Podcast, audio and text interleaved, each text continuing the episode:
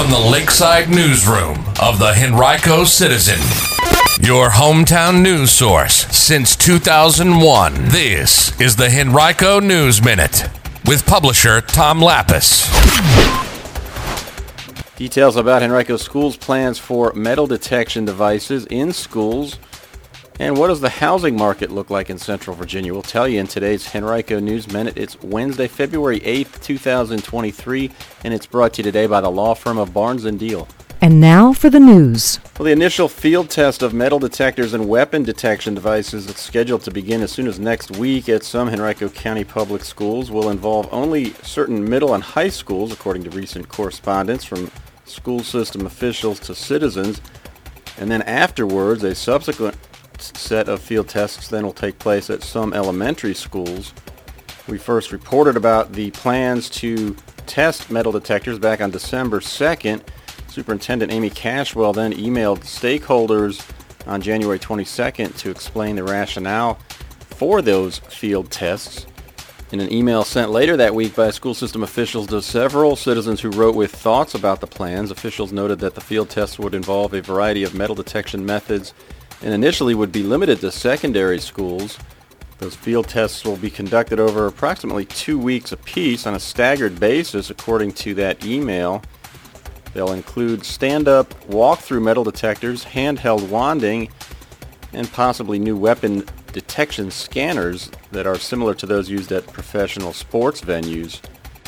Following the initial testing period, officials will send surveys to and also form focus groups consisting of parents, teachers, and students to receive input about the process. Well, I've got much more in my article about this topic that you can read right now on henricocitizen.com. It also includes details about what the weapons detection process looks like at several school districts in North Carolina that are currently using this equipment. Henrico is now accepting applications for its annual My Henrico Academy. It's a program designed to provide educational leadership opportunities for members of the local immigrant community. The program is free. It's now in its third year. It provides curated courses about local government. As many as 30 immigrant and descendant candidates will be accepted into the program. They'll meet with county officials, tour facilities, and hopefully expand their knowledge about how county government works.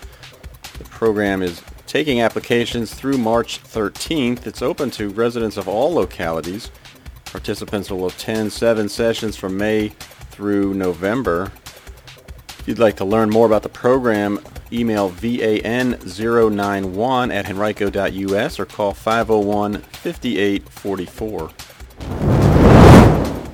501-5844. The Central Virginia housing market is continuing to slow while price and active listings are growing, according to the Richmond Association of Realtors. At the end of last year, there were about 2,400 active listings in the region, or 1,042 more than last year at the same time. That's a 77% jump. Overall, inventory levels have been building up for three straight quarters.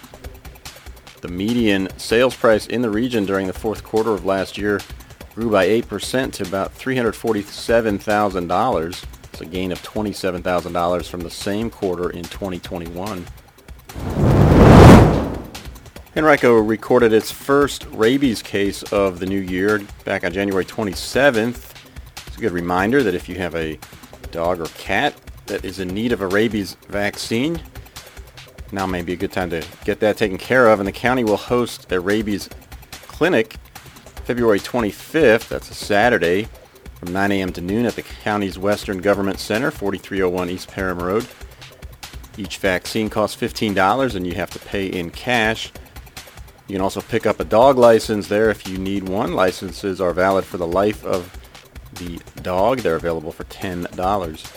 If you have questions about anything, call the Animal Protection Unit at 727-8801. And Leadership Metro Richmond is recruiting for its 44th class of Leadership Quest, its community leadership development program. Applications will open on Monday, February 27th. Then they'll remain open through Monday, April 24th. If you live in Henrico, Charles City, Chesterfield, Goochland, Hanover, New Kent, Powhatan, or Richmond, you are eligible to apply. You need to attend one of three information sessions, the first two of which will be held via Zoom on February 16th and March 13th. The third will be in person at the park, RVA, April 13th. To learn more, you can visit lmronline.org. Today's Henrico News Minute has been brought to you by Barnes & Diehl. Barnes & Diehl has emerged as a highly respected family law firm over the past three decades with the resources, skills, and experience necessary to handle high asset divorces and other complex family law matters across Virginia. To learn more, visit barnesfamilylaw.com, that's B-A-R-N-E-S, or call 796-1000.